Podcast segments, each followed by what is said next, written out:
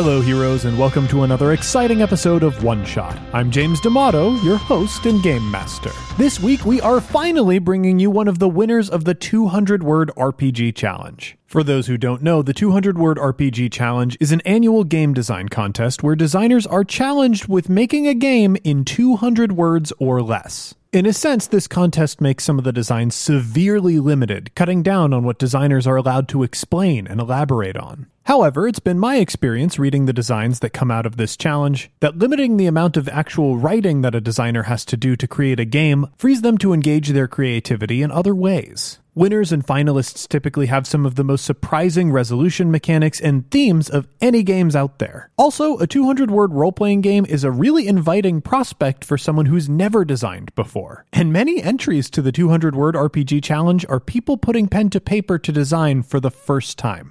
This year, the One Shot podcast was actually involved in one of the prizes for the 200 word challenge. We agreed to feature one of the winners on our program. The only problem is the three winners that came out this year weren't exactly well suited for podcasting. Although the challenge concluded months ago, we had to spend a long time figuring out exactly what we were going to do for this episode.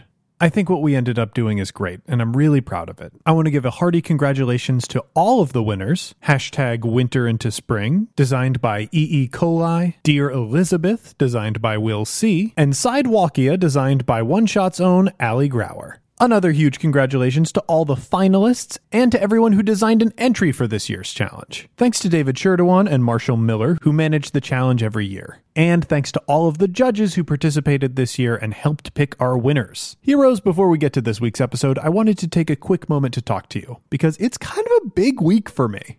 On September 14th, this Friday, I'm getting married. One Shot has changed my life in so many amazing ways. But one of the biggest is that it's responsible for me being at an event called Dodgeball Dungeon almost four years ago. One Shot is also responsible for me contributing to an episode of Your Stories by the Nerdologues and attending the opening of a geek themed bar in Chicago and it's most certainly responsible for me organizing a recording of Cosmic Patrol. And all of those events are deeply important to me because they allowed me to meet and get to know the person who's going to become my wife. When I first saw her, I thought she was so beautiful that I would be the luckiest person in the world if I got a chance to talk to her. Little did I know that she was not only beautiful, but also compassionate, kind, charming, and supportive of not just me, but everyone in her life. There's no way I could have predicted that that would be the person that I would marry. But I was right about one thing I am extremely lucky. This week, if you feel so moved, please issue myself and Mel congratulations. You can use the hashtag till death save do us part if you'd like to tag something on Twitter. Mel and I cannot afford to take a honeymoon this year, though we're hoping to next year. If you'd like to contribute to our ability to do that, you can head to bit.ly slash James and Mel, that's J A M E S A N D M E L, and make a small contribution to our honeymoon fund. This Saturday on the One Shot Twitch channel, we'll be streaming a short wedding celebration that you're all invited to attend. For now, thanks to everybody for listening to and contributing to this show, because it changed my life, and it made me happier than I could have ever imagined. Now, with all that out of the way, let's get to the show. All right, heroes, let's meet our party for this week. Uh, and when I say party, it is just Allison Grauer. Ellie, how are you doing? I am definitely a party. Yeah. Let's be honest. Uh, for sure. When when you get uh, you and I playing a game, it's a party, friend. Uh, Allie, we are here because of the 200 word RPG contest. Would you care to explain this contest to our listeners who might not be familiar with it? For sure. The 200 word RPG challenge is a yearly contest that goes back several years, uh, organized by some cool game people who thought it would be a neat challenge to inspire people to try their hand at writing a role playing game in 200 words or less that in and of itself is pretty much the challenge. They they have like a month or two to send in their submissions for their games that they've created. In previous years, people could submit multiple entries. I think this year they they lowered it down to just one because the response has grown so much over the last couple of years. And then they get a bunch of volunteer beta readers to once they've closed submissions, the beta readers go through and they read every single game um, wow. They divide up the the work and bless them. They read every single game, and they provide feedback to the judges. And then the judges go through and they narrow it down to the finalists. The judges all go through every finalist on their own, uh, provide feedback, and then somehow they figure out three winners out of every single entry that gets submitted. That is bananas. Yeah, what's really interesting is that there's no real criteria as long as it's 200 words or less and it's a role playing game, whatever that may mean to you, it it's it's valid. It's a game. That that's one of my favorite things about the contest actually is that there is no upfront limitation on what a role-playing game can be. Yeah. Which means so many of the designs that get submitted are very experimental. I mean, when, when you just have 200 words to work with, it doesn't matter if you swing for the fences because it didn't take that much time from you to actually try it out and create something really fresh and different. You do see a lot of really interesting entries as far as the creativity behind the mechanics, behind the stories that are being told or being offered up between the backgrounds of the people who who are submitting these games. You can see who really gravitates towards mm-hmm. those number crunchy dice rolling strategy type things. You can see the ones that are brought up by people who really gravitate towards organic storytelling. You can see the ones that come up that feel almost like I don't know, therapeutic. Like there are some games that come up that I'm like, man, I feel better just for having read that. Like I wonder what that would be like to play, like the emotional journey that you might go through on that kind of game, which is really interesting. I've never seen like a writing contest like this that had this much variety in it. And I've never really done any game design before, not in a traditional sense anyway. Uh, but, uh, gosh darn it, if I haven't made some stuff up over the years that that turned into things that I didn't expect it to turn into. So it's just really interesting. That that is the cool thing about the contest as well is the barrier to entry is really low. Like all, all you have to do is task yourself with coming up with a 200 word piece.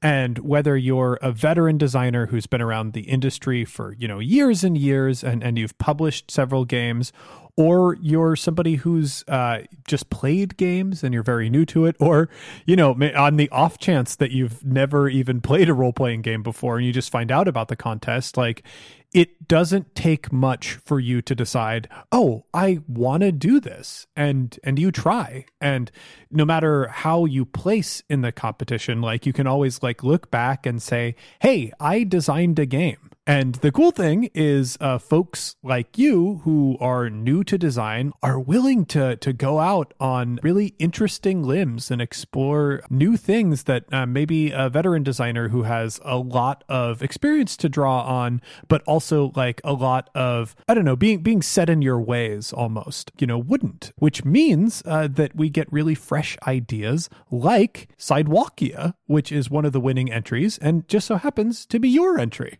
frankly, James, I'm gonna be really honest. I am so surprised that this game won, but I am so thrilled, like down to my very bones. There are a few moments in life that have been that happy for me, and I was thrilled to find out that I had won. Um, because Sidewalkia came to me from a real life thing that happened and became overly imaginative in that real life moment. And stuck around in the back of my mind like, man, that was such a great thing that happened that has no meaning to anyone else and it's hard to like explain that moment to other people. Well, I'm going to make you try because I want you to explain Sidewalkia and how you came up with it, your journey. Okay, for sure. So, once upon a time, Star Wars was like going to make a new movie. What? I don't think that happened. once upon a time, and they were doing this big publicity stunt where they went city to city and like had this open call for unknown actors to play the lead roles. And they graciously conned all of us into submitting video portions and like showing up to these venues to, to meet casting directors and like submit our headshots and stuff. And I was one of those people who was graciously conned into doing that. When this road show came to Chicago to meet unknown actors, I was one of those people who stood in line uh, from 4 a.m. Wow. Uh, until about 2 p.m. Drew was also one of them. My husband, Drew Merzieski, my partner and previously seen on One Shot in such films as Dogs in the Vineyard. Uh, Drew and I were both there. We weren't dating at the time, but we were hanging out a lot. And we stood in that line unmoving for many hours in the freezing November Wow. cold of Chicago. Um, and when you when you stand in line for something, whether or not it's cold or hot, or you know the people next to you, when you stand in line for something for a long time, you get a little weird, and you you have to find a way to entertain yourself that maybe doesn't suck all the battery out of your phone. So we got a little we got a little weird. We were on this big square of pavement and we started doing funny voices and accents and character stuff. And in the beginning, it wasn't called Sidewalkia. It was called Shitty Beania because I was wearing a shitty beanie hat that I bought at the Walgreens for $2. Because it was so freezing cold. Yeah. yeah, because it was so cold. But I thought Shitty Beania really didn't communicate the, the game that I was trying to make. Yeah, I feel like uh, the new title for it serves it a little bit better. Surely. I, I definitely think it does. So we created this nation called Shitty. I became prime minister. I made everybody in the square with me part of like the parliament of Shitty. And we, we declared different landmarks around us, the tree, the brick wall, the chain link fence, the trash can into different landmarks of the countryside. And, and we just got weird with it. That when that line finally started moving, because they were actually starting to open the doors and see people, we bid Shitty goodbye. And, uh, that was that. But that always stuck with me. We were just a bunch of grown adults standing in line for something for a really, really long time in the freezing cold. And we got weird. And I thought that that was so fun. And it was so like just pure and childhood like imagination. Like, yeah. And now this is a, an island that we own and there's sheep on it and stuff. When I sat down to try to create a 200 word RPG, this year, um, I had a couple ideas and I knew that I wanted to chase that childhood kind of, yeah, and this thing, but I wasn't sure how to do it. Mhm. And um, I went through several drafts of different ideas and none of them were really sticking. None of them really clicked. Some of them felt really sappy and some of them felt really preachy and I wasn't communicating my, my feelings very well. And then it just hit me that Shitty Beania was the answer. and Shitty wasn't just a thing that happened for no reason, that it was a thing that could happen anywhere with anybody on any piece of sidewalk.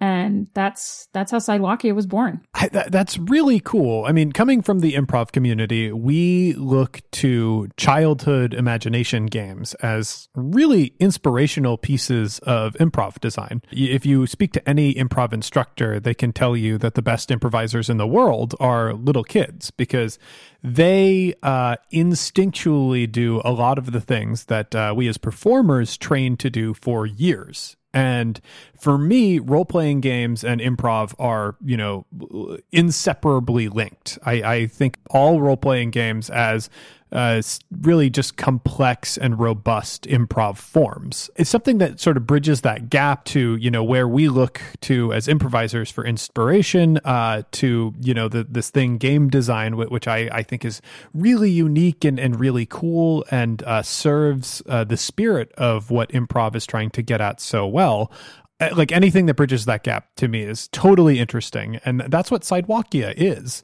now for those who, who might not know who have not read sidewalkia yet sidewalkia does work exactly like shitty beania in that it is a game that is played on a patch of sidewalk uh, outside uh, sometimes with people you know and sometimes with complete strangers Yeah, exactly. And it just kind of gelled into this perfect um cluster of of what I really like about games and storytelling is that there's an element of unknown of the of the random. There's an invitation to other people to play with you and to be a part of something. You get to create something together on the spot that has no no real rules or limitations on it. There are suggestions in the rules for Sidewalkia on what you can do together, but you don't have to do those things. You could do totally different things if if it comes up. But I liked the idea of doing something like that where you invite other people into that world with you and you celebrate if they do. Yeah. And if they say no, that you make it into a big deal that they said no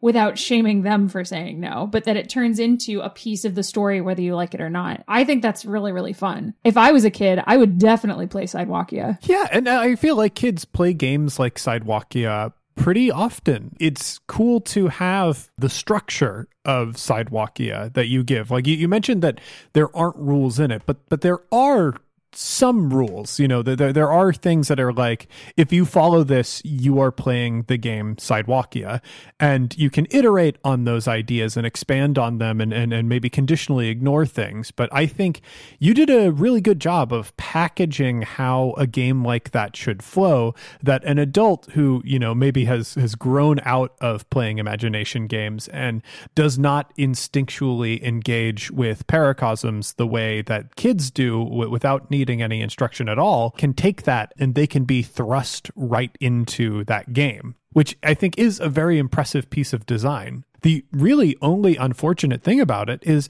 it's really hard to podcast a game like that. Yeah, it is. I feel like Sidewalkia steps over that and goes straight for like web series, like a live stream of some kind. Yeah. Exactly, exactly. Like I think it is a, a more intensive video production project. And and the only reason that I sort of lament that it is hard to podcast a game like Sidewalkia is that One Shot this year said that we would feature at least one of the winning entries for the 200 word RPG challenge on our show. And the games that won this year were Sidewalkia, which is, is played outside, uh, hashtag winter into spring, which is a game about fashion design that involves cutting up images from magazines, which is really cool, but also Mm-hmm. super visual uh, as a game experience. Uh, so also not a great pick for a podcast. And uh, finally, Dear Elizabeth, which is the game that we are going to play, but Dear Elizabeth is by its nature a play by post game. Yeah, which is so cool. It's it's which is incredibly cool, but also hard to export to the feeling of podcasting, which is one of the reasons that it took us so long to you know go through these winners and go okay well which one are we going to do uh, because the question really wasn't which one are we going to do it's how are we going to do any of these yeah. it, it's, it sort of puts me in, in a perfect storm. I love the 200 word RPG challenge, and I love it specifically because it's unique. Because I, I can find traditional style role playing games anywhere, and you know I can find them in, in longer and more robust forms. But the 200 word RPG challenge is my chance to get to see weird, interesting games like the ones that we talked about. But now that I am in the position of like, okay, well, we have to make an actual play out of one of these games, I was put in a bit of a difficult position. Thankfully, I do know you, Allie, so uh, I can Yeah. I can honor your win by having you on the show to play this game with me, which I think we're gonna jump into and, and do right now. Heck yeah. This is going to be great. So, for those who don't know, Dear Elizabeth is a play by post style game. It, it is like Jane Austen style role playing, and it's Jane Austen style correspondence role playing, where you are merely writing letters in character to another player. Dear Elizabeth is considered a two player game. Um, if you were to add more people to it, you'd be changing it. And since, like, we're already kind of changing it because we're playing at least part of it as an actual play, I wanted to preserve as much as possible, which is why it's just going to be me and Allie. So, to read straight from the rule book, you are a heroine in Regency or Victorian novel. So is your best friend. Though apart, you write letters to each other. You will both need note cards, paper, pens,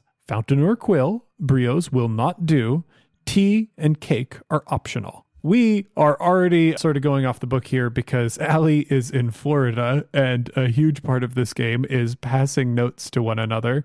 And I am in Chicago, so the distance that we would have to travel to do that would be a bit unreasonable. And we sure could play it old school, James. We could have gone full LARP with this and physically written each other letters over several months. But, Yeah, you somebody know, for the sake of the podcast, yeah, uh, somebody over the course of those several months had to organize our network's Gen Con experience and Oh, then yeah. prepare his wedding.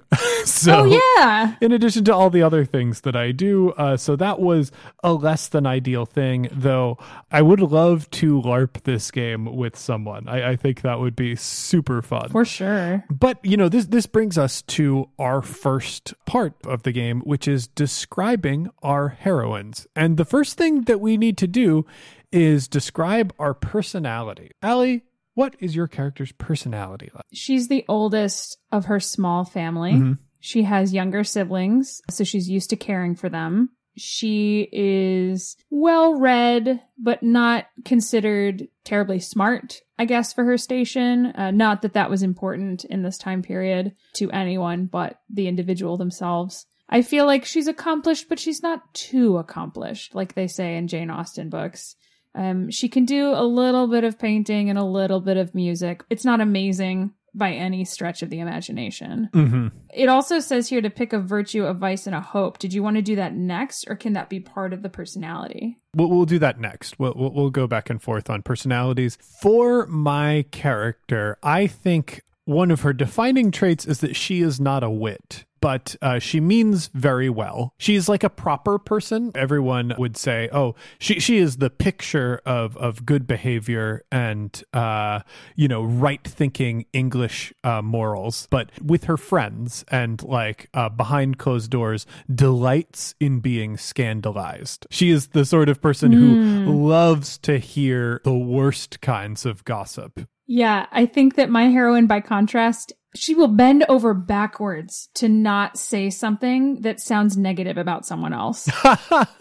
oh man, I, I, have to know is your character surrounded by people who would draw negative comments? Yeah, I think that that's part of it, that her siblings are constantly gossiping and going out and getting into trouble and her parents like do the best they can but they're tired. They're tired of dealing with their their crazy kids. So they like they say things all the time that they shouldn't say in public. And so my heroine is stuck in this this perfect maelstrom of of like trash talk and gossip and bad behavior. And so she's like really, really, really good at explaining things in a way that makes it sound like it's probably not their fault or it's probably a positive thing.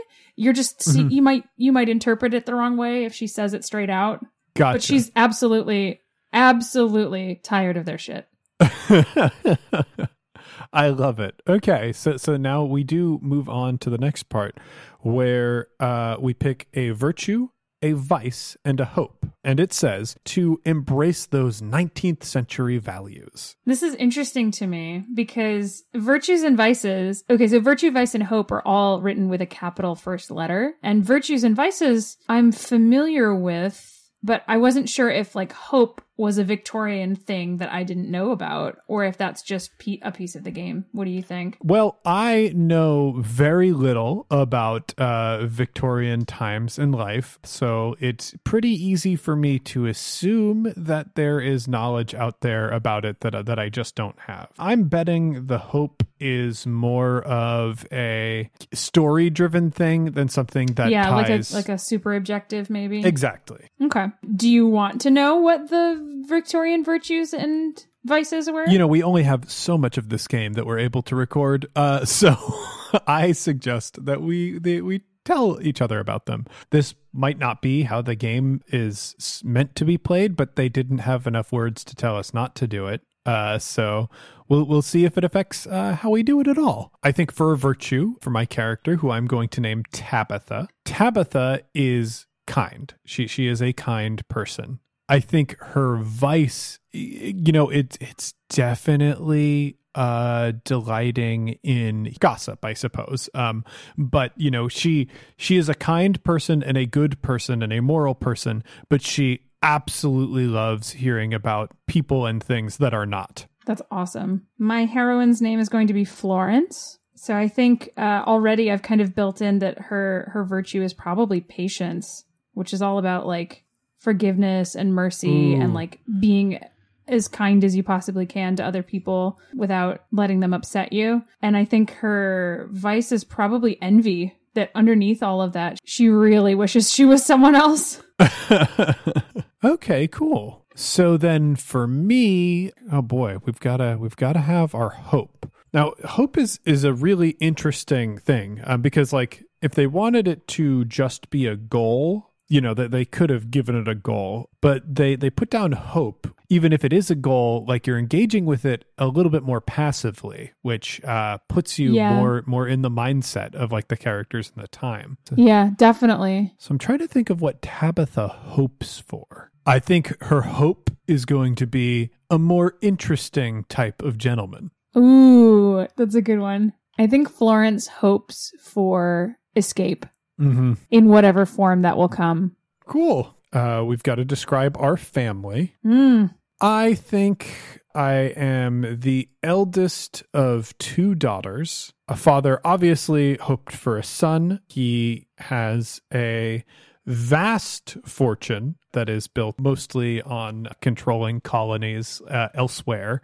Absolutely. Yeah. And he uh, was hoping to pass that off to a son of his. He's instead going to have to settle for a son in law, which means he is eyeing the bachelors that I engage with very carefully.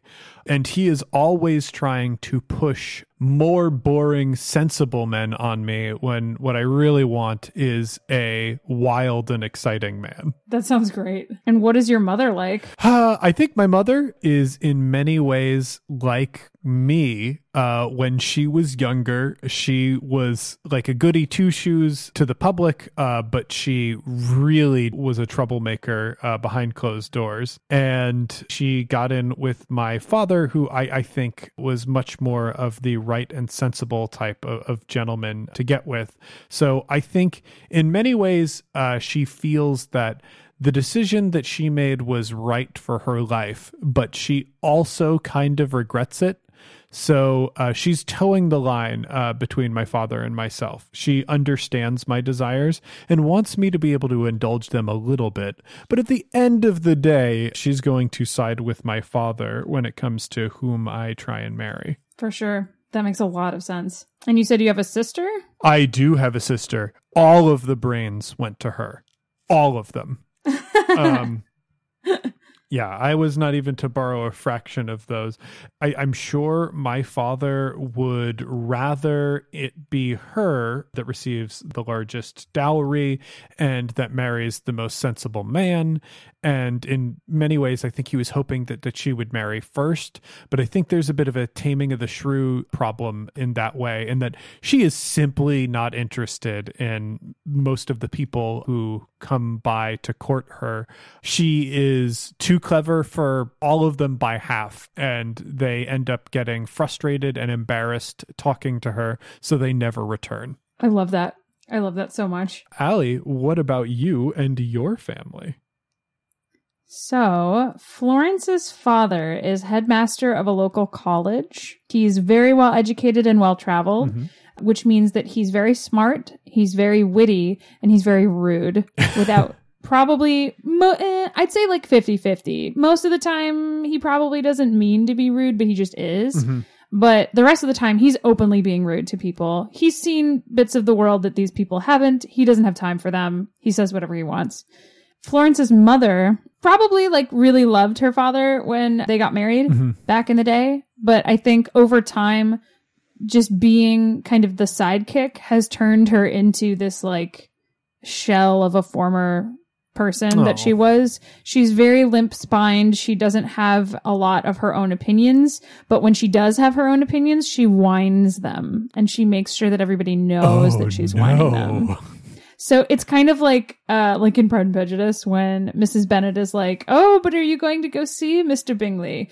Because that would be really helpful for us. And the father's like, "No, I'm not going over there." And she's like, "Oh, but you have to." Like she just straight up says it. Mm-hmm. No, Florence's mom is like leaving notes everywhere and like Wow. skulking out of the room and like just not super passive aggressive.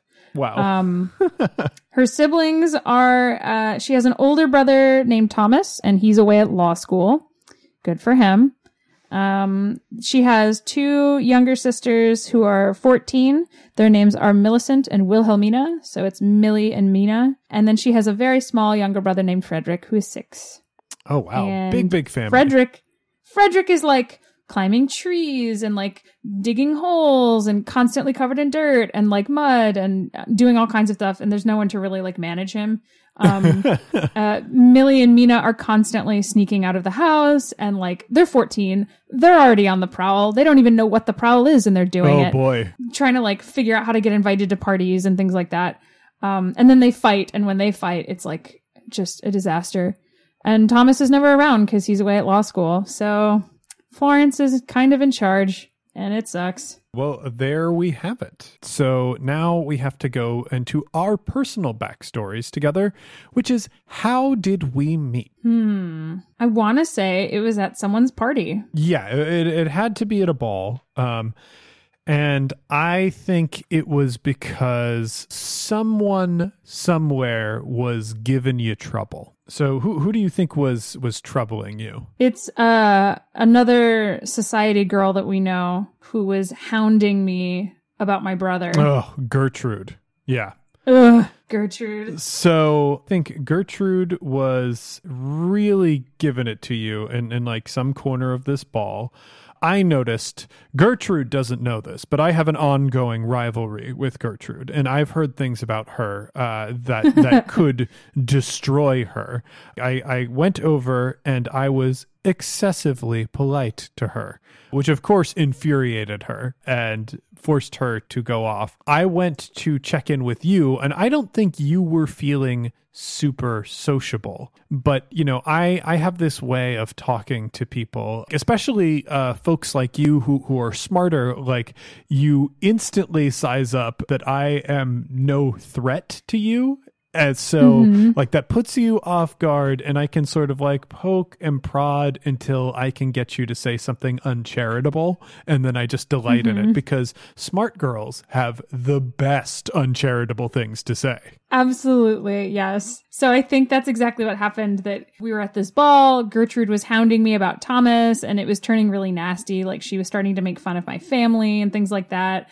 And Florence just did not have it in her to like really fight her off herself. Um, mm-hmm. and Tabitha stepped in, saved the day. And at this point, Florence was just so grateful. Like she didn't want to be at this ball anyway. And I think the two of them probably tucked into a corner of the library or something and ended up talking about stuff and becoming friends. Yeah, which uh, much to the chagrin of my father, uh, because he brought me to that ball in particular because it was full of only acceptable men. Yes. Who I, of course, find dreary and contemptible. Uh, so I, I made a friend that evening instead. Yep.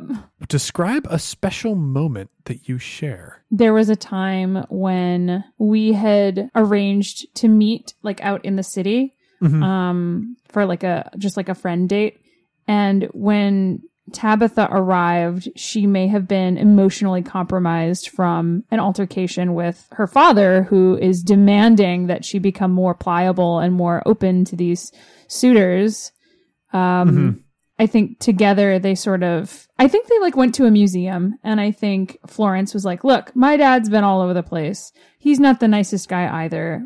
We have that in common but there's a whole world out there and you can do whatever you want because you're you're going to be just fine you know? She like kind of took her under her wing and like took her to the museum and um did did that whole like the world is your oyster speech that kind of thing I, I, think that like significantly raised her spirits. Tabitha is is the sort of person who maintains uh, many large and sprawling friend groups, and generally speaking, she is the type of person where if you are in front of her, you are her best friend in the world. But I think yeah. in this moment, Tabitha being so vulnerable, so much more vulnerable uh, than she is normally, because you know she she has that polite veneer about her that that, that protects her uh, from any sort of intimacy most of the time, as well as any sort of danger.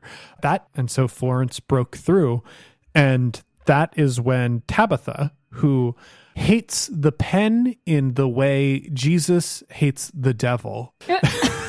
as as her father is is uh, so happy to say, yes. uh, started writing her friend, and they kept up that correspondence. Um, yeah. Why did they part? You talked about us being in the city. I mm-hmm. think uh, my family does visit the city, but not frequently because we have a truly large estate in the country. Yeah, yeah, yeah, yeah. And mm-hmm. y- y- your family is just not that sort of family. No, Unfortunately. Yeah. So I think you, your family definitely centralizes in that big country estate. Mm-hmm. And mm-hmm. we were forced to start writing each other because Florence yeah. has nothing else to do except suffer around her family. It's all Tabitha can do to keep these boring country boys at arm's length uh, before she Oh, can gosh, find yeah. another exciting man in the city. Maybe somebody who's been in the military. Yep, that's the winning ticket right there. hmm So yeah, I'm I'm holding out. I'm holding out for another chance at uh, Men in the City before I accept a proposal. Now that we've done that, now that we've created uh, Tabitha and Florence, who I think are delightful people. What a what a pair. What a combo. you know what? I kind of wish they just solved mysteries together, but They might. they, yeah, who knows? Who knows? We haven't got there. We now have to construct note cards. And normally this game assumes that you're going to be in the same room. So the issue is that we can't have the same note cards. Let's do every other one. Uh, so why don't you you you get meeting, I'll get guest, and then we'll we'll go on. so then my stack is meeting, courtship, scandal, quarrel. And I have guest, birth, death, and proposal. Now that we have these on cards, we're going to shuffle them randomly. And I will read the play section and then talk about how we're going to be doing things a bit differently. Um, so for play, players sit in separate rooms, no interactions between players or their characters except by letter. Maintain the illusion. An event happened this spring. Draw a card and interpret it imaginatively. Use a pen and paper to write a letter to your friend. Describe your event. Ask them questions about their life. Answer theirs. Develop a shared history and supporting characters. Channel your inner Austen, Bronte, and Eliot. When done, post it under the door and read the letter posted to you. Repeat for summer, autumn, and winter. So, that's the game. Cool. Uh, we Yeah. are going to be playing by post over our company Slack channel. So Ali and I are going to go off mic for a minute and actually write these letters. And when we come back, we're just going to read what we've written in sequence to one another and and to y'all. We'll be corresponding in the Slack, so so we'll get each other's letters and they'll be affected by each other. But you know, we we won't be reading them aloud until we get back on mic. So we just played Dear Elizabeth. It was so intense. It was intense. It was a lot of fun. And and like one of the wild things about it, I think, is h- how long it takes to play the game, like Yeah. versus how long a game like this would have unfolded if we were just uh, talking to each other at the table. Like playing by post sort of always does that, but I think it allows you to indulge in small moments more. Like you really look forward to how the things that you've contributed to that narrative are going to affect what you get down the line. And you're really not going to see any of that until like two letters from the last one you just sent. Yeah, definitely. I also feel like it gives you a chance to have a little bit more control over your narrative. Like I think sometimes when you're doing stuff in real time at the table, you may throw something out there for a character to pick up on and they may not pick up on it and you're kind of left with how do I readdress that or how do I bring that back in or do I bring it back in? Is it worth it? But when you're doing it in in letter form, you have more time to consider how you present it and you can bring it back, you know, however you need to bring it back. It was really interesting. Well, before we get too deep into the rabbit hole of actually discussing the mechanics, I think we should read our letters for the listeners. Let's do it. Do you want to do do you want to do dialect? Uh, yeah. Awesome. And I believe your letter uh, came in first. So take us away. My dearest Tabitha, spring has come to the city at last. I have often wondered whether the seasons come slower here than in the country, or if perhaps it is the other way around. I've spent so little time beyond the county lines here that I would not know the answer, though perhaps you do, as you are so lucky to travel back and forth between the rolling hillsides and the stony town. Here, there are bristling bits of colour on the trees, the gardens are starting to fill out nicely, and the rain falls pleasantly, no longer with the cold bite of winter behind the drops. What news may I tell you of? There is really nothing of significance. My father's college received great commendations from the government, and he is exceedingly pleased. My brother Thomas wrote me last week and told of how his schooling goes, and hinted that he's already surpassing the expectations of his teachers. He may very well have a position of great potential upon graduating. I'm grateful if he does. He is a smart man, my brother, and deserves all the best for it. I'm grateful too that my brother has such an opportunity to go out and seek that education, and I'm ultimately very grateful that he does not seem to be squandering it. I'm glad that Thomas is making the most of this chance given to him. My sisters Mina and Millie are beautiful and clever as always. Their 14th birthday was last Monday, and they celebrated by attending several surprise parties. My mother was surprised to learn that they had been invited in to so many, although Mina informed me that there was no invitation whatsoever. The surprise was on the party's hosts, not on the birthday girl. Frederick is six, and although he has little to say to anyone, he is creative with his expressions of love. Yesterday he presented us with a finger painting done in his favourite current medium, mud. Additionally, there was no canvas for the painting, so Frederick was kind enough to use the wall in the kitchen rather than the floor of my father's study, as it had been with the last painting. and as for me, I have little more than the usual report. I'm in fine health, and read a great many books, and attend only the parties I must.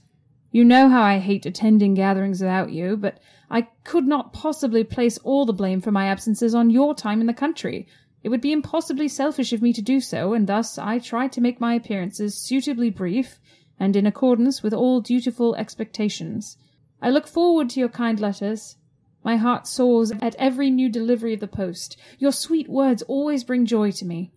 I hope it shall not be too long till we are in one another's company again. P.S. Do you remember a Mr. Kavanagh? We met him once together at one of Gertrude's very kind and carefully planned card nights. I saw this Mr. Kavanagh twice last week, utterly by chance. Once at the library and once at the park. It seems he's returned from his work abroad. Something about an attaché of some kind? I'm not sure. The second time I saw him last week, he passed me a note, which I can only tell you because I'm not sure what on earth to make of it. It took me all week to decode it, since it was written in Hindi, and I needed the right book at the library to make heads or tails of it. Roughly translated, it says something like, Winter lost the eyes of March. Flowery hello, goodbye, tree, new. I'm quite sure he either meant to pass me something different altogether, or that this cryptic message was meant for someone else entirely. I admit I'm terrified to see him again, at the risk of utterly misunderstanding the idea of it, or insulting him by not bringing it up at all. What on earth should I do? Yours, etc. Florence. Which moves us on to my note. To my dearest Florence, whose words I find sweeter than the combined embrace of all the limp armed bachelors the countryside has to offer. It is normally my station to look to my esteemed friend making her home at the capital with mournful envy. As you know, I sharply detest the dull days that pass ever so slowly in our country estate. Father has often said, with ever evaporating patience, that days I describe as dull could be better spent reading an improving book than bemoaning my own lethargy. Mother has said that I might perhaps enjoy myself better if I spent my time in the company of men men who have read improving books on my behalf. As I am sure you know, I would prefer to have improving books left out of the matter entirely. It is normally my station to be possessed of envy, and true enough, I have felt it more than once staring at the poisonously green hills that bar in our estate. However, had I not been in this dreadful place, I would not have witnessed what must be the most monumentally scandalous thing to happen on grounds outside a metropolis in at least a century. As I am sure you know, balls in the spring are a bit of a mixed affair for me. After being penned in for long winters, gentlemen who attend them always have something of a hunger about them. With the suitors from families father chooses to associate with, they could use a touch of hunger about them, because it at least gives them the qualities of a living person, rather than an oddly vocal ledger. However, I have found that hunger quickly loses its charm once dancing stops, and my partners believe it is time to prove themselves to be a wit. Thank goodness for dear Sadie, who possesses almost nothing but wit and has little tolerance to pretenders to her throne. Goodness, here I am going on about Sadie when I promised you a scandal. We were attending a small event at Wembrook, an estate not more than half a mile from Ashbrook, with an unimpressive facade but an absolutely brilliant parlor. The evening had precious little dancing that ended far too quickly. I lost track of Sadie because the aforementioned parlor has what I am told is an impressive collection of books. I was set upon by a weak chinned ward of a shareholder in the East India Company, who was positively giddy about shipping lanes. I was just bracing myself to endure an evening of stimulating conversation when one of the older gentlemen in the room grew terribly pale. He stood from his chair, coughing and perspiring to the point that it became impossible to politely ignore. And Florence, I swear to you, just as my father went to check on the poor gentleman, he coughed his last and fell to the ground. I must tell you, my mother, had she lived a slightly different circumstance, might have had a career singing opera in Austria, as my ears are still not recovered from hearing her cry. She fainted, and father's attention was drawn quickly back to her for the rest of the evening. One gentleman suggested that the ladies adjourn to a separate room while the gentlemen sorted through this awful business together. And I would have gladly jumped at the chance to escape, not just for my own nerves, but for the opportunity not to be forced to engage any in any further conversation with my would-be suitor. Unbelievably, Sadie moved to bar the door. She insisted that the killer must be in this room and everyone present must be subject to an interview. This is unfortunately where most of the excitement ended. Without father fully present of mind to talk her down, Sadie willed the room into playing into her interviews. I was stuck talking to the ward for another for quite some time until Sadie called me over for an interview with some retired military captain. He was meant to get to the bottom of the whole situation, and according to the papers that I'm sure you'll be reading, he did. But, Florence, I have no problem telling you it was Sadie who asked the majority of the questions. She began asking after the young man I had spent the majority of my evening with. I was incensed. If she had taken such an interest in him, why had I been forced to spend the evening with him? I was halfway through reliving the dullest conversation I believe any young lady has ever been subject to at a gathering when Sadie cried out in victorious excitement, which startled me and the retired captain in kind. You know Sadie, when she really gets to talking, I can hardly follow her at the best of times, and I was all kinds of out of sorts that particular evening. But it turns out the young man I had been talking to was, in fact, a killer something to do with shares in the India Company and an uncle's will. Really dreadful stuff. You must write Sadie for a proper explanation. I'm sure with your wit you'd thoroughly enjoy her report. As for me, I hope you take to heart my advice when I caution you away from dull men. As I have observed, criminally boring men are not far from being criminally criminal men. Unfortunately, that is the last bit of excitement I have to report on, and probably the last bit for some time, as both father and mother have distaste for balls at the moment. Darling Florence, please tell me of the capital. Tell me of bachelors, late nights, and clever conversations that will go over my head. Especially tell me if you have found a suitor who approaches your worthiness. I will invest all my efforts into learning all I can to vet any caller who thinks they might be worthy of your attentions. Kindest regards, Tabitha. My sweet and astonishing Tabitha.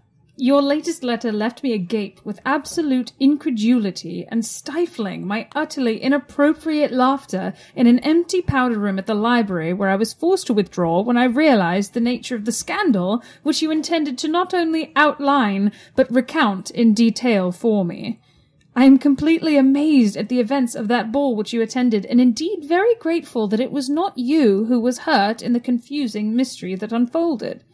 Sadie, as we are both aware, is suited to detective work, much to everyone's dismay, I am sure, and would be a useful addition to Scotland Yard should she receive a recommendation to do so, and would be exceedingly helpful to any department which seeks to right malicious wrongs and wiggle out the truth. Sadie's skills lie in truth wiggling. I am, as you can imagine, deeply dismayed on your behalf that you were forced to spend time with yet another series of uninteresting gentlemen, Although now we are aware that Clark, or whatever he was, in fa- was in fact a murderous Clark, his interest has increased tenfold, not unlike a loan from the bank. Your horrific descriptions of quiet, soothing, verdant country life are most definitely the worst picture I'd ever imagined of the countryside, and I commend you for your creativity and selection of words. I am sure the hillsides are not quite so poisonous as you think, and encourage you to explore your natural surroundings with polite vigor, and perhaps your days will be less dull and more filled with simple gratitudes. If I were there, I assure you I should go on such walks with you, and then you'd see precisely how nice the country looks when one has the right company. But as it is, I am afraid I am fixed here in the city just as you are displaced to the distant green hills of your estate, and so we too must carry on with letter writing and wishing for something about either situation to change. I'm afraid I have delayed in writing you as I have been dealing with something disruptive of my own the last few weeks. Gertrude has set her cap to conquer me once more.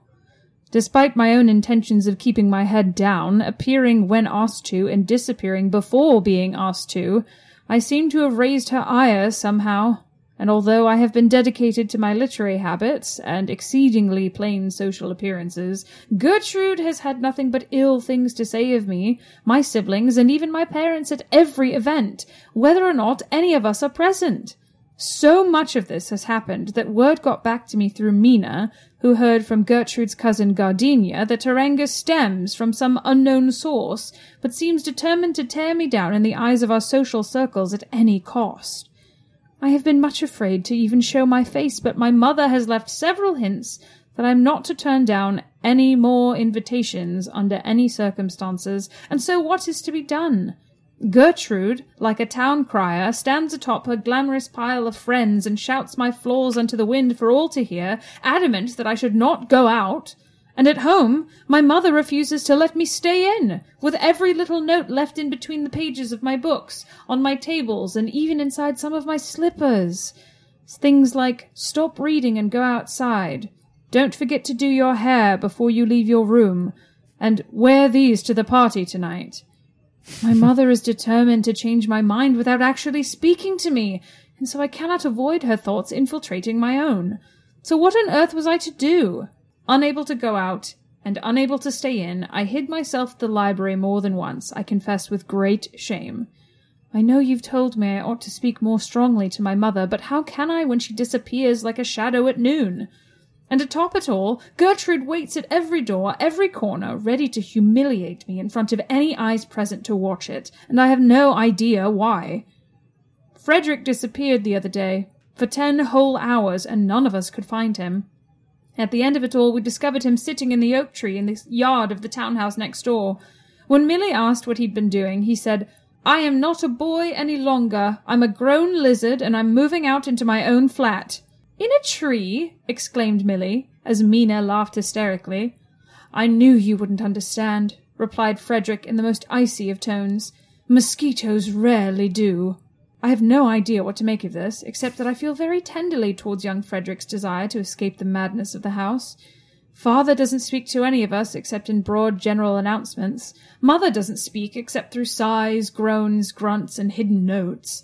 Mina and Milly sneak out twice as frequently, and their gowns smell of soot and sod, and Thomas isn't even here. He stopped writing as well. I assume he's busy with exams or some such, but it would be nice for him to let us know whether he's well or ill. I'm very grateful to have such a loving family, such a warm and spacious home to live in. Things could be ever so much worse for me, and I'm so grateful to have what I have. At least there's always the library. And you! Your letters save me from myself, and for that I shall be eternally grateful. Is there no one out there to occupy your time with laughter and fun? Are all suitors truly lacking in suitability?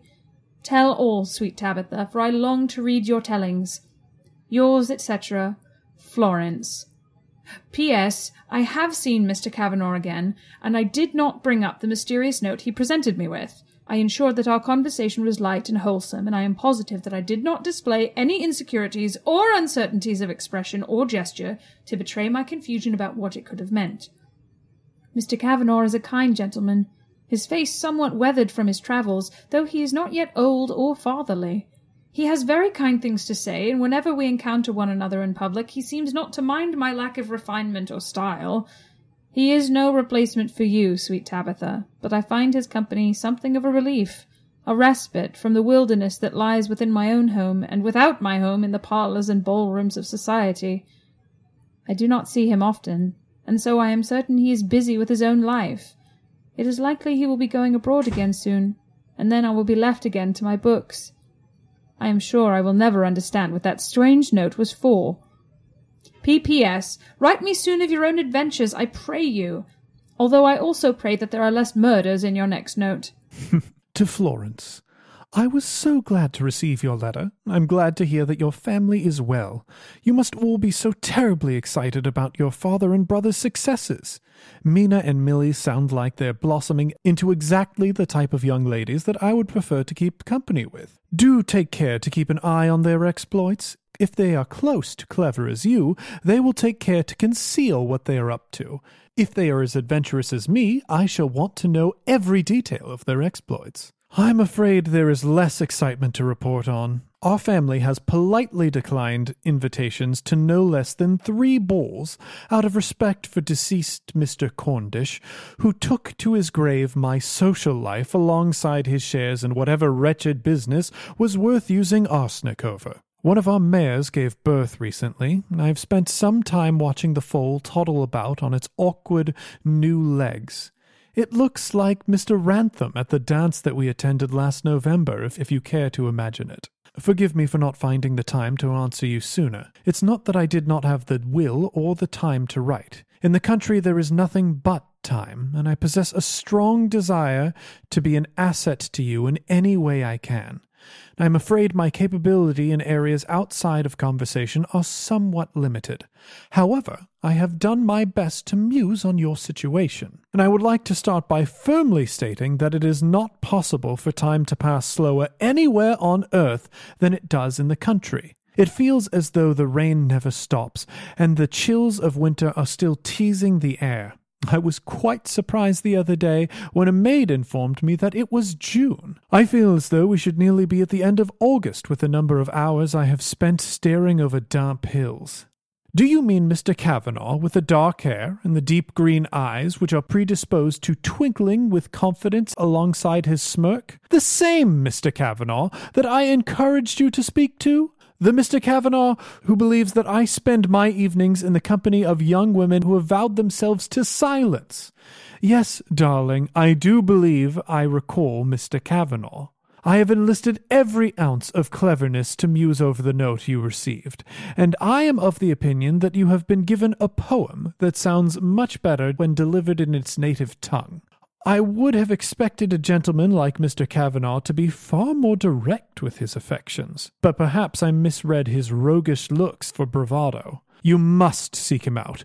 Do not feel as though you have to unravel the meaning of his poem to speak to him again. It is my experience that men who are clever with words are easier to understand when they are not writing, and ideally when not speaking. For my sake, you must make it your business to find him again and learn all he is trying to say. You must live as I am dead, entombed beside the unfortunate Mr. Corndish, like the unfortunate bride of some long dead Pharaoh. With all my love, Tabitha. My most giddy and effervescent Tabitha. I must deeply and sincerely disagree that while the time passes impossibly slowly in the countryside, it is in the town that time loses all meaning. We assign arbitrary numbers and hours and names to things, but none of it really matters until there is a purpose behind any of it. Any purpose at all would suit one to drive forward, but without purpose there can be no joy. Father has gone off for a few weeks to give a lecture at several other schools in the country. Unfortunately, he is not anywhere in the vicinity of Ashbrook. Elsewise I would have persistently enlisted his aid in delivering unto you both my letters, and many gifts and remembrances of the town you so long to return to. As such, you shall have to endure my snail-engined post on its own, without gifts, at least for now, until I can manage to afford postage for a package. Tabitha, I long to visit you in the country. I am delighted by the idyllic views and quiet news you bring. What a delight to see your mare's new foal! What gentle splendour Ashbrook must have! Nothing like the madhouse of my family's habitude here in the city, I'm sure. Lately all there is is noise, noise, noise, often from unknown sources, which one can only attribute to Frederick somehow. and sometimes from known sources. Mina and Milly are in quite the spat with one another at the moment. They have separated themselves to different rooms and will only speak through notes passed under the doors, with the occasional screaming and hissing of cats, this form of dialogue taking place in the upstairs hallway, of course. I am beginning to think my haunting of the library is just a little more than an ironic joke. I feel that my destiny is to die and spend eternity among the bookshelves and stacks, reading and reading, finally amid the peace and quiet, away from those in my own household. Tabitha, Sweet Tabitha, I have begun this letter days ago with the intent to make you laugh at how horrid life is here in town as I live it, but everything has changed so quickly. So readily can one's entire world turn upside down that I can scarcely write for shaking and the pounding of my heart. In your last letter, you spoke of Mr. Kavanagh's appearance and appealing qualities, and proclaimed the mysterious note a poem. And Tabitha, I swear, in all the world, if anyone ever speaks ill of your intellect again, I shall smite them where they stand. By Jove, you were right! It was indeed a poem! And at the ball last night at Lady Gregory's on the east end of town, I found myself on the veranda looking down at her ladyship's very fine garden from above, musing over the layout of rose bushes and blooming trees, when who should discover me there, unattended, but Mr. Kavanagh? I was at first quite relieved that it was not Gertrude or Gardenia or one of the other ladies that I do try so hard to avoid nowadays, but there was something about the moment that followed which caused me to feel everything in the way of a panic, my heart leaping in fear, my breath catching, and my skin prickling with discomfort. Perhaps it was moonlight and music. Perhaps it was the deeply brooding look on Mr. Kavanagh's face. Perhaps it was the fabric of my own old tatty gown which I most certainly despise, or perhaps worst of all, it was everything altogether in one. At any rate, I became most distressed and attempted to excuse myself, but Mr. Kavanagh would not abide it, and begged Tabitha, begged me to stay a moment, to hear his words, and show him only a moment of kindness. My confusion grew as he explained in many halting and ill-formed sentences that he had been in agony since he had passed me the note, and had no notion why I had not written back or spoken to him of it the many times we'd exchanged words since spring. I tried so hard to think of something clever to say, and finding nothing at my disposal, I shamefacedly admitted to not understanding the cryptic message, that I had gone to the library to translate it, and found only a sporadic arrangement of words that had no linking explanation. I had been frightened to admit it to him, or to misunderstand whatever it was his intentions were, and as such avoided bringing it up. He laughed, and although my first thought was to be embarrassed at his laughter, I immediately dissolved that sensation into one of uncertain hope. His laugh is so kind, Tabitha, not at all like the laughter of Gertrude's girls or my little sisters, and since my father never laughs and mother never so much as smiles, I was at a loss for what to say or how to respond to this. It was then that Mr. Kavanagh explained in gentle, relieved tones that it was in fact a poem, as you suspected, and he had longed to see me again since his return home from abroad. He had hoped that I too would be glad to see him, and my silences had seemed strange and distant. I then explained about Gertrude's social fox hunt against me, and my respite in the library, and he seemed all at once to relax entirely. He apologized for confronting me in this way, and asked me if I should like to dance with him instead. And I was astonished to hear myself say yes before I could scarcely bat an eye. I danced, Tabitha. I danced at the ball with Mr. Kavanagh last night at Lady Gregory's in front of everyone. I am positive that Gertrude will be unhappy when she discovers what has transpired, and that my mother is likely to be very happy when she discovers it. But for now, I am awash with strange and unnameable feelings and thoughts that cannot seem to break free of the tenderness of his laugh and the encouraging, sparkling, as you say, green eyes. Yours, etc., etc., etc., Florence to the ray of sweet light that shines from the capital, I was most disturbed to hear news of your continued troubles with Gertrude. Although it is deeply selfish of me, I must thank you for bringing this news to me because it has turned my thoughts from the anguish of my country exile to the velvet embrace of thoughts of revenge.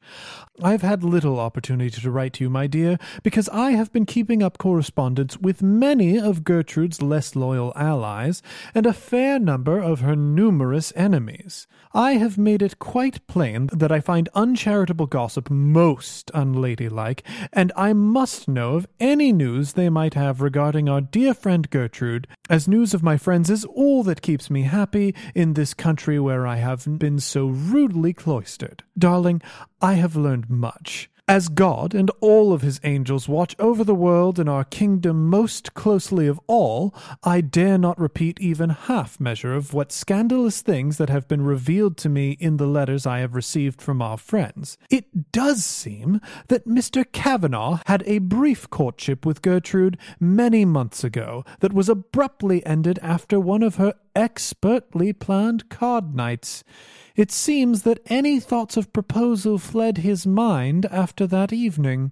It would be terribly unkind of me to speculate on the nature of another person's misfortune, but I have several guesses as to why that match has fallen apart. I did have a bit of excitement recently, and I believe I may have solved one of your mysteries. Father has been in need of some aid managing affairs concerning some of his smaller businesses. I happened to mention that Thomas was doing quite well in his studies. To my surprise, the following week Father had sent for Thomas to take on an apprenticeship under his own attorney. Your letters have likely not reached your brother because he has been a guest here at Ashbrook. My father has kept him quite busy, and I will admit, lacking the social nourishment of balls, I have made it my work to engage with him as well. Thomas is quite studious, and I have so far been unable to pry him too far away from his primary responsibilities, but we have shared more than a few conversations, and I see much of your cleverness and wit in him. I will have to set my wrath on him, though. He has been busy, but not quite so busy that he cannot take time to write his family to inform them of his travels. I look forward to the opportunity to visit with you in the city once more. I am hopeful that I will be able to within the next few months. Having taken on extra help here means father is close once again to needing the satisfaction of ordering about dozens of young clerks back at the capital once more. Let us pray this happens sooner rather than later. With fondness and apology, Tabitha. My dearest Tabitha, I am so relieved to hear that my brother has been at the mercy of the hospitality of your family at Ashbrook. I can no longer scold him for ignoring our missives, and can only feel relief and great joy that at least my brother can be near you as you toil through each day of your country exile. You must tell him that my fondest wish is for the two of you to find some joy in this country life. I know he's exceedingly studious and deeply determined to make his way in the world of business and law, but I beseech him, through you, to make attempts at friendship with you, for as I cannot be there, I must hope that at least Thomas will keep you company during your slow, unyielding, unaffectionate time in the wilderness. Your words regarding the history of Gertrude and Mr. Kavanagh does not surprise me nor do I find myself in any dismay to hear of it. In fact, I am relieved that that is all it is related to, and there is not some terrible other tragedy lurking around every corner yet to come. So too am I relieved that it was not, in fact, something I said or did which caused all of this alarum in the first place. At least now I know where we all stand. I thank you most earnestly for your report, and for your trust in me with the truths of the matter. And now, Having thanked you for your trust and truth, I must entrust you with truths of my own. I am in love with Mr. Kavanagh, and he has professed his love for me. We've agreed to be married very soon, and it shall be an elopement. But that is not all, Tabitha, and as such I beg of you, if you love me, to destroy this letter once you have read it. Mr. Kavanagh is not what he appears to be. He is not, as I thought, an attaché to a government official with work abroad. I will tell all when we arrive in the country very soon, my dear friend. We are not long for this country, but I have too great a love for you than to leave without meeting you one last time. I cannot write a word more on the subject at the risk of endangering everything. I know how you love a scandal, my sweet Tabitha. Heaven knows this may be the greatest one you've ever heard. Be safe and take care till I come to the country. I won't come directly to Ashbrook, but I will send a message for you to meet me in the local village. I'll explain everything then. With all my love and secrecy, yours, etc., F. To the most gracious of friends and sweetest of sisters, Florence. You must forgive my hastened and uncertain script, as my hand trembles while I write this. I have the most wonderful news, and there is not a soul on this earth whom I wish to share it with more than you, my dear. As I explained in my last letter, Thomas has been staying with us as a guest at our estate, so that he can aid my father and our family's attorney in the seemingly daunting task of managing the collection of businesses father sees fit to maintain. He has made quite the impression of the two of them. My father is not a man to compliment lightly. Even as he was trying to thrust new suitors upon me, he usually stops short of actually saying kind things about the young gentleman. On the few occasions he has been audience to my mother without Thomas present, he has done nothing but talk of Thomas's intellect and dedication. I have made it my business to engage with Thomas on hours that father allows him to rest. As much much of this year has been social death for myself, I fear the few weeks Thomas has spent working at this estate have been twice as tiring for him. At first, I intended to provide him with an opportunity to unwind as a courtesy. I find most attorneys to be on the dull side of clever, but I was genuinely pleased to find that Thomas bears a measure of your wit, which I find exceedingly rare which I find an exceedingly rare trait in a man. Rarer still, in our conversation, Thomas saw fit to inquire about my own life. I felt quite embarrassed that I never had anything to say. I mentioned your letters and insistence that I might enjoy a greater exploration of the grounds, and he said that he would quite like to join me on such a walk if I intended to take one. Florence, over these few months on our walks, Thomas and I have developed quite a close friendship. I truly meant to write you more about it, and it's one of my greatest regrets and it's one of my great regrets that this news will come to you as something of a surprise. But most of the time I have spent writing has been spent with him. The country has grown far more beautiful as I have walked by his side, and I have found myself thinking less and less of the excitement of the capital and appreciating the great beauty of the countryside. The only time my heart aches for London now is when I think of you. Dear Florence, please forgive my untimeliness in delivering this news, even now in this very letter, but I find I can't so easily say what's happened without making some small effort to explain. This very evening, just a few short hours ago, I accepted Thomas's proposal, and I am overjoyed and deeply embarrassed. I have spent all my life decrying the dullness of men of law, and here I am hopelessly in love with one of them. I am sure when we are together again, you will tease me mercilessly, and I shall so thoroughly deserve it. With grand excitement and treasured love, Tabitha. Oh, please forgive my rudeness. I almost sealed this correspondence without offering you congratulations on your own happy news. Does my selfishness know no bounds? Mr. Kavanaugh is an absolutely perfect match for you. I will, of course, subject him to thorough examination before I allow him any sort of blessing, but I hope we will be able to arrange that very soon. And oh that's it. Man, oh man. So, uh, I I gotta know, Allie, what card prompts did you draw for each scene? Yeah, so the order was meeting, uh, I think Quarrel was second. I've reshuffled them. Uh, yeah, it, so it was meeting, Quarrel, courtship, scandal. Oh, that's so good. For me, I started with death. Yeah. Uh, then went to birth, guest, and proposal. Uh, the only one of those that really got shunted to the side was birth because I was more interested in engaging with uh, the things that had come in in your note than I was at like you know figuring out how I was going to get birth into the story. I really Um, liked that, that the way that you did that. I was like, oh, of course it would be something like that because she's stuck out in the country, and that I just thought that was a really natural, really organic thing to to use that for.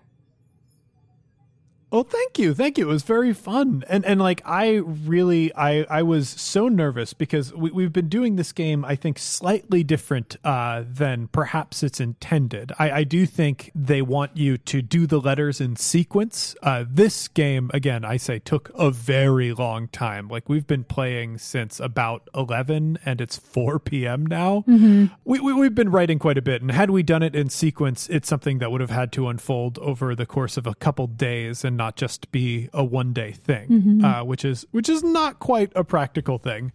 Uh, but like I was so nervous when when you mentioned uh, your brother not writing you, I was like, oh, I've got the perfect theme with guest. Like I, I want him That's to great. be a guest at Ashbrook, and I was so afraid that you would like be able to fur- further that plot before I could mention that he had been a guest here.